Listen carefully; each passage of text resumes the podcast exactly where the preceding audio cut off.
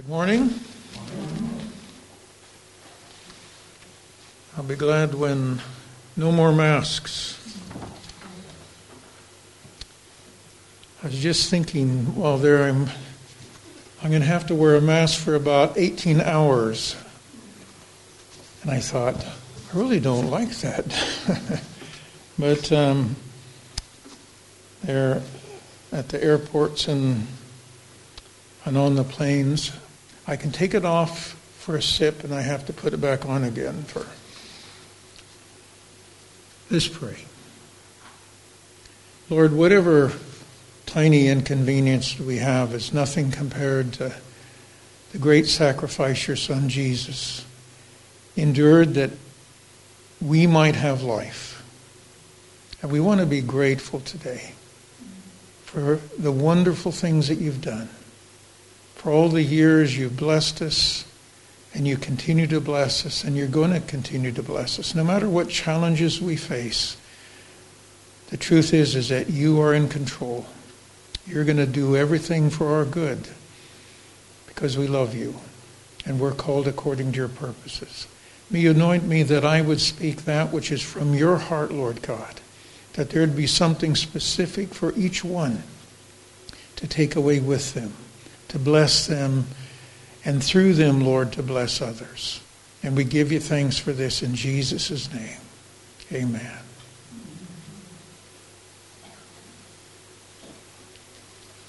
What was Jesus thinking as he rode in Jerusalem that Sunday morning? His disciples and the multitude waving palm branches, laying their clothes in the road before him, singing praises to the Son of David. Was he thinking that in a few days, some of the very ones that were loudly praising him would soon be crying out with others, Crucify him, before Pilate?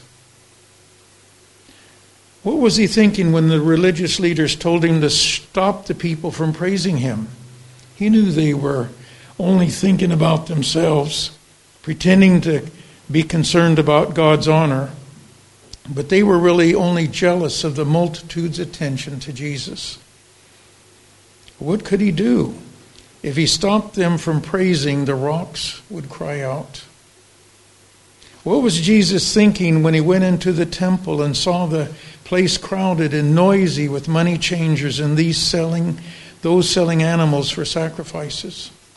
He was angry that these who supposedly loved God had desecrated his father's house turning it into a den of thieves instead of a house of prayer. So he turned over their tables and drove them out. What was he thinking? What was Jesus thinking at the meal with Simon the leper a few days before Passover?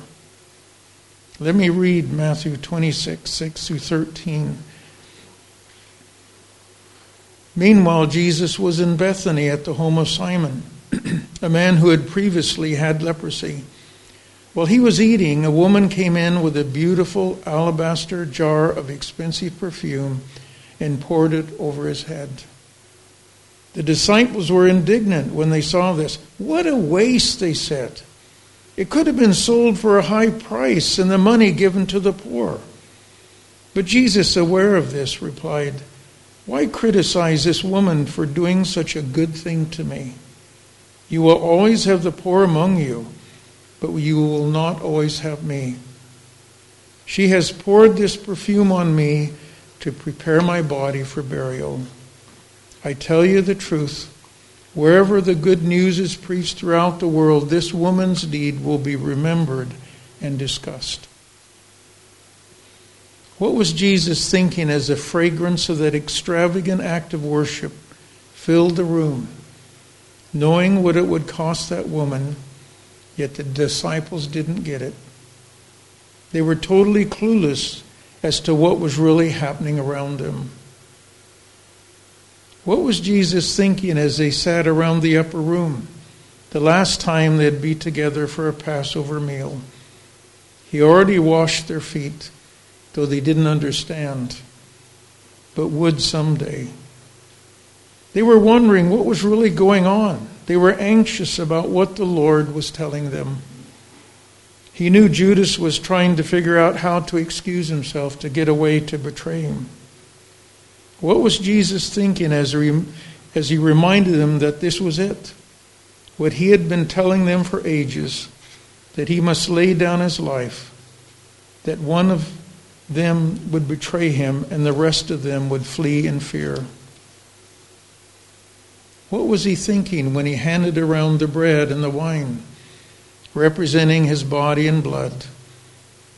In a few hours, he'd be hanging on the cross, naked, tortured, racked with pain, taking upon himself our sin and shame. What was Jesus thinking? Maybe he was thinking of the words from John 3:16 and 17.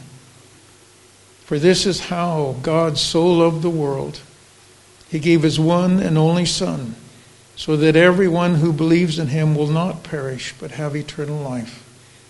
God sent his son into the world not to judge the world but to save the world through him. Or maybe he was thinking about Hebrews 12 too because of the joy awaiting him, he endured the cross, disregarding the shame. Now he is seated in the place of honor besides God's throne. Was he thinking that it would be worth all the lies against him, as well as the humiliation and death for the joy set before him? Knowing it would offer a way of hope for mankind and please Father God. What was Jesus thinking? Could he have been thinking of his words to his distressed and confused disciples recorded in John 14? Don't let your hearts be troubled. Trust in God and trust also in me. There is more than enough room in my Father's home. If this were not so, would I have told you that I am going to prepare a place for you? When everything is ready, I will come and get you so that you will always be with me where I am, and you know the way where I'm going. No, we don't know, Lord, Thomas said. We have no idea where you are going, so how could we know the way? Jesus told him, I am the way, the truth, and the life. No one can come to the Father except through me. Or maybe he was thinking of what he cried to the Father in John 17, praying that his disciples and believers today would love one another, that we would be one as he and the Father were one. A lot was happening that week, both in the natural world and in the heavenlies. Satan and the religious leaders were confident they had finally found a way to get rid of Jesus once and for all. But God was just using them to fulfill his plan to reconcile man back to himself. Meanwhile, Jesus was thinking of the Father as he cried out in great anguish in the Garden of Gethsemane as the disciples slept. Not my will, but yours be done, Jesus cried. And he was thinking of me and you and every man, woman, and child who desperately needed the life and forgiveness his suffering and death on that cross secured. I wonder if Jesus was thinking of why we're so slow to understand why he came or fully realize what he accomplished for us through his death and resurrection. Why we act as victims instead of the more than conquerors he made us when he overcame at the cross. For over 2,000 years, believers have been remembering what happened so long ago. To many, it's just a yearly tradition that goes along with handing out Easter eggs and having special services. You know, it's easy to get into a routine, isn't it? Just becomes life, even church just becomes a routine. It's what we always done. To others, the significance of that week still grips them, knowing where we'd be if Jesus hadn't given his life that we might live. We won't know all that Jesus was thinking during that first week before his resurrection until heaven. What we do know for sure is two things. First, he was thinking of Father God and his will. Except for those few agonizing moments in the Garden of Gethsemane when he asked the Father, if possible, to remove the cup from him. But then he cried, Not my will, but yours be done. Jesus always sought and did the Father's will. We know that in the scripture it says that even as a 12 year old boy, he had to be about his Father's business. He was always thinking of the Father. Second, he was thinking of us and every man, woman, and child who doesn't yet know him. We are still in his thoughts as he has gone to prepare a place for us. And his scripture says he's interceding for us always. He promised not to leave us as orphans, but to be with us by his Spirit until the end of the age. And he has given us his Holy Spirit to equip and empower us to be his witnesses. So, what does all this have to do with you and me right now? It's what Jesus made clear through his example and what the Apostle Paul writes in Philippians chapter 2. Is there any encouragement from belonging to Christ? Any comfort from his love? Any fellowship together in the Spirit? Are your hearts tender and compassionate? Then make me truly happy by agreeing wholeheartedly with each other, loving one another and working together with one mind and purpose. Don't be selfish. Don't try to impress others. Be humble, thinking of others is better than yourselves. Don't look out only for your own interests, but take an interest in others too. You must have the same attitude that Christ Jesus had. Though he was God, he did not think of equality with God as something to cling to. Instead, he gave up his divine privileges. He took the humble position of a slave and was born as a human being. When he appeared in human form, he humbled himself in obedience to God and died a criminal's death on a cross. Therefore, God elevated him to the place of highest honor and gave him the name above all other names, that at the name of Jesus every knee should bow in heaven and on earth and under the earth, and every tongue declare that Jesus Christ is Lord, to the glory of God the Father. We're called to have the same attitude Jesus had, no matter what we face. Loving God, loving one another, and reaching out with love and the good news about Jesus to those around us who don't yet know. Doing this honors him and the sacrifice he made for us. It also reveals to others that our remembrance at Easter is not a religious routine, but a celebration of the greatest gift of all eternal life, reconciled to Father God for ourselves and others because of the sacrifice that Jesus made at the cross.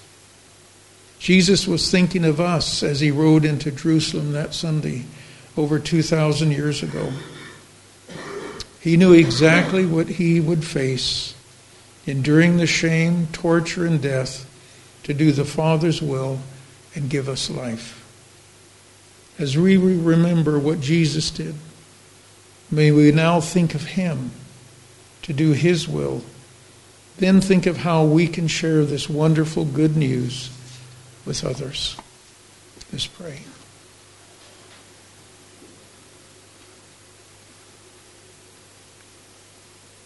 Lord, we don't think of you as often as we should.